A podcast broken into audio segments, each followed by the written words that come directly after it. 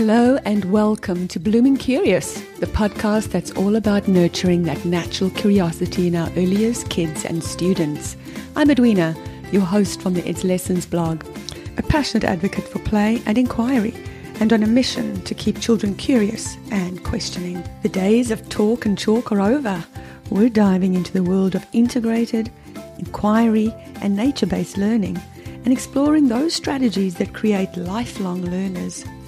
So if you're a classroom or homeschool educator, or even a curious parent, then this is the place for you. Hey, are you providing opportunities for your children to explore and learn at home? Does your learning environment provide your children with opportunities to explore and wonder? A stimulating environment is one where children can explore on their own, browsing through books, playing with blocks, meandering through a garden or park, looking under rocks, playing with water, tinkering with a range of objects, or even mixing cake batter or dough. Children love to touch, browse, explore, and yes, even mess. So it makes sense that environments that children would find stimulating would give them plenty of opportunities to do just that. So how do we set up an environment that promotes inquiry? Our homes certainly don't need a playroom full of plastic toys to be stimulating, but they do need objects that encourage inquiry, curiosity, and thinking. Children do not need lots of toys. They would be better with objects that lend themselves to lots of different opportunities for play and exploration. Having beautiful tactile objects that lend themselves to open-ended play and exploration will be the first step in creating a space where children have an opportunity to play and explore, and as an added bonus, feel connected to nature. Objects from nature are multifaceted and versatile. They have different smells and textures, and their use is only limited by the child's imagination. So these would be my top toys and objects to encourage curiosity and inquiry. And I know some of them might not seem like toys, but toys should be open-ended. Toys should be something that stimulates our children's inquiry. How often have you bought a toy and the kid plays with it for 5 minutes and then discards it? That's because it doesn't give enough opportunity for curiosity and exploration. So these would be my top recommendations. Natural materials. Bring them in. And I know some of you are going to freak out and say, but what about the mess? Well, it's not about the mess. I'd say it's about getting these kids to actually learn and be curious and asking questions and really stimulating those little minds. So things like bark. You know, they have so many beautiful, different tactile textures. Seed pods. Here in Australia, we have such interesting seed pods. Leaves, pine cones, small rocks, pebbles, flowers, sticks, shells, bits from the beach. The list is endless. And then when you take these objects that you've got and you display them on a beautiful low wooden shelf or on your coffee table in a lovely natural woven basket or in a wooden crate or bowl, it makes it very inviting and tactile experience for children. These objects can be used in a multitude of different ways, from creating a transient piece of art, which means like a little piece of work of art that doesn't stay forever and you can take it apart and make something new, to storytelling, imaginative play, sorting and classifying those first fundamental mathematical concepts, building, counting. You get the idea. Lots of opportunities to do lots of different things.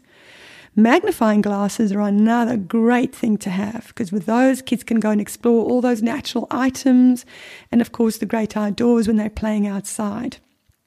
Wooden blocks and shapes, everything from plain wooden blocks like those Jenga blocks, which you can use for play, obviously, but just for anything that the kids can use to build and explore and make shapes with.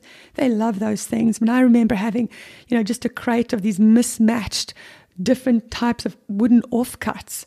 I had them in my classroom in pre-primary, and kids loved using them for all sorts of things and just adding them into their imaginative play and using them for counting and stacking and all sorts of things. Lego, what a beautiful thing.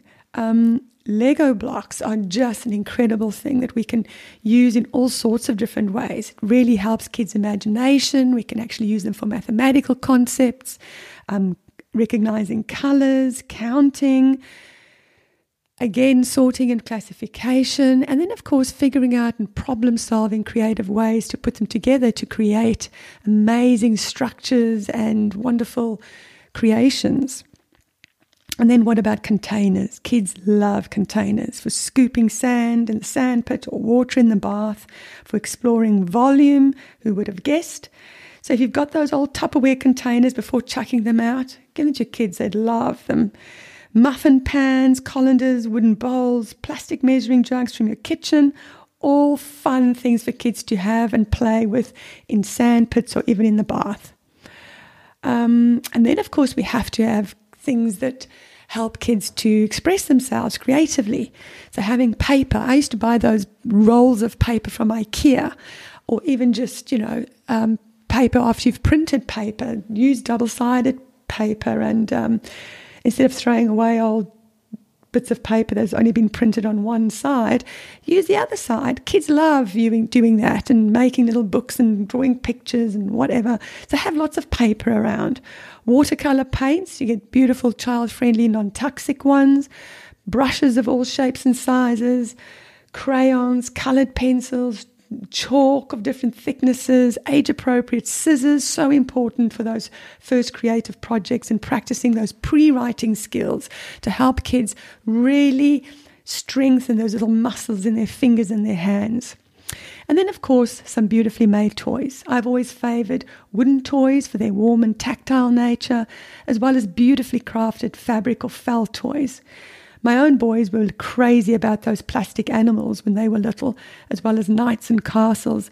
And we invested in beautiful Schleich brand. I think that's how you say it. It's a German brand, which have really stood the test of time. And they're now in storage, waiting to be played with again by the next generation someday.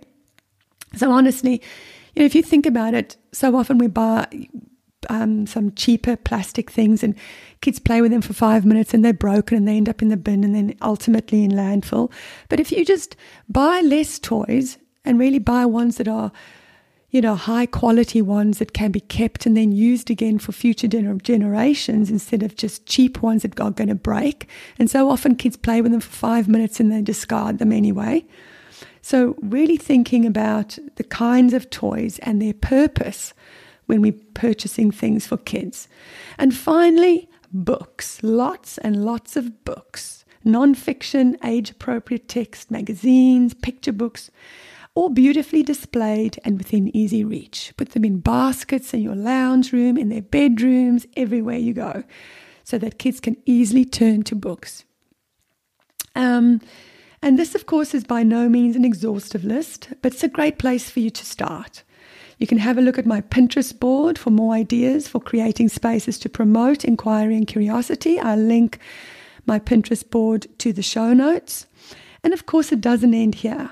Once you have all these natural resources and objects that encourage open-ended play and inquiry, then of course you need to provide children with the tools and the skills for inquiry learning. This sounds complicated, but it really isn't. And I bet you're already providing your kids with rich inquiry experiences without even realizing it. And one of the best things we can do for children to think and explore is to ask questions. I'll link to my e-guide, which includes a quick list of open-ended questions in the show notes. Just to remind yourself of the types of questions you can ask, no matter how old the child is. Obviously, for very young toddlers, you may need to simplify your questioning to suit your child's developmental age. And I'll also link in the show notes a blog post about this topic, and how you can support inquiry learning at home and the next steps to growing curious, inquisitive children that love learning. So that's all for today, folks. Thanks for listening. I hope you've enjoyed this episode. And if you did, make sure to click that subscribe button wherever you're listening. And if anything I've said today resonates with you or you think that my content is awesome, then please leave a review, which will really help me grow the show and help me to keep going. Thanks so much, and be sure to visit me at bloomingcurious.com and listen out for the next episode next Tuesday. And remember, curiosity isn't just a trait, it's a superpower. So until next time, stay blooming curious.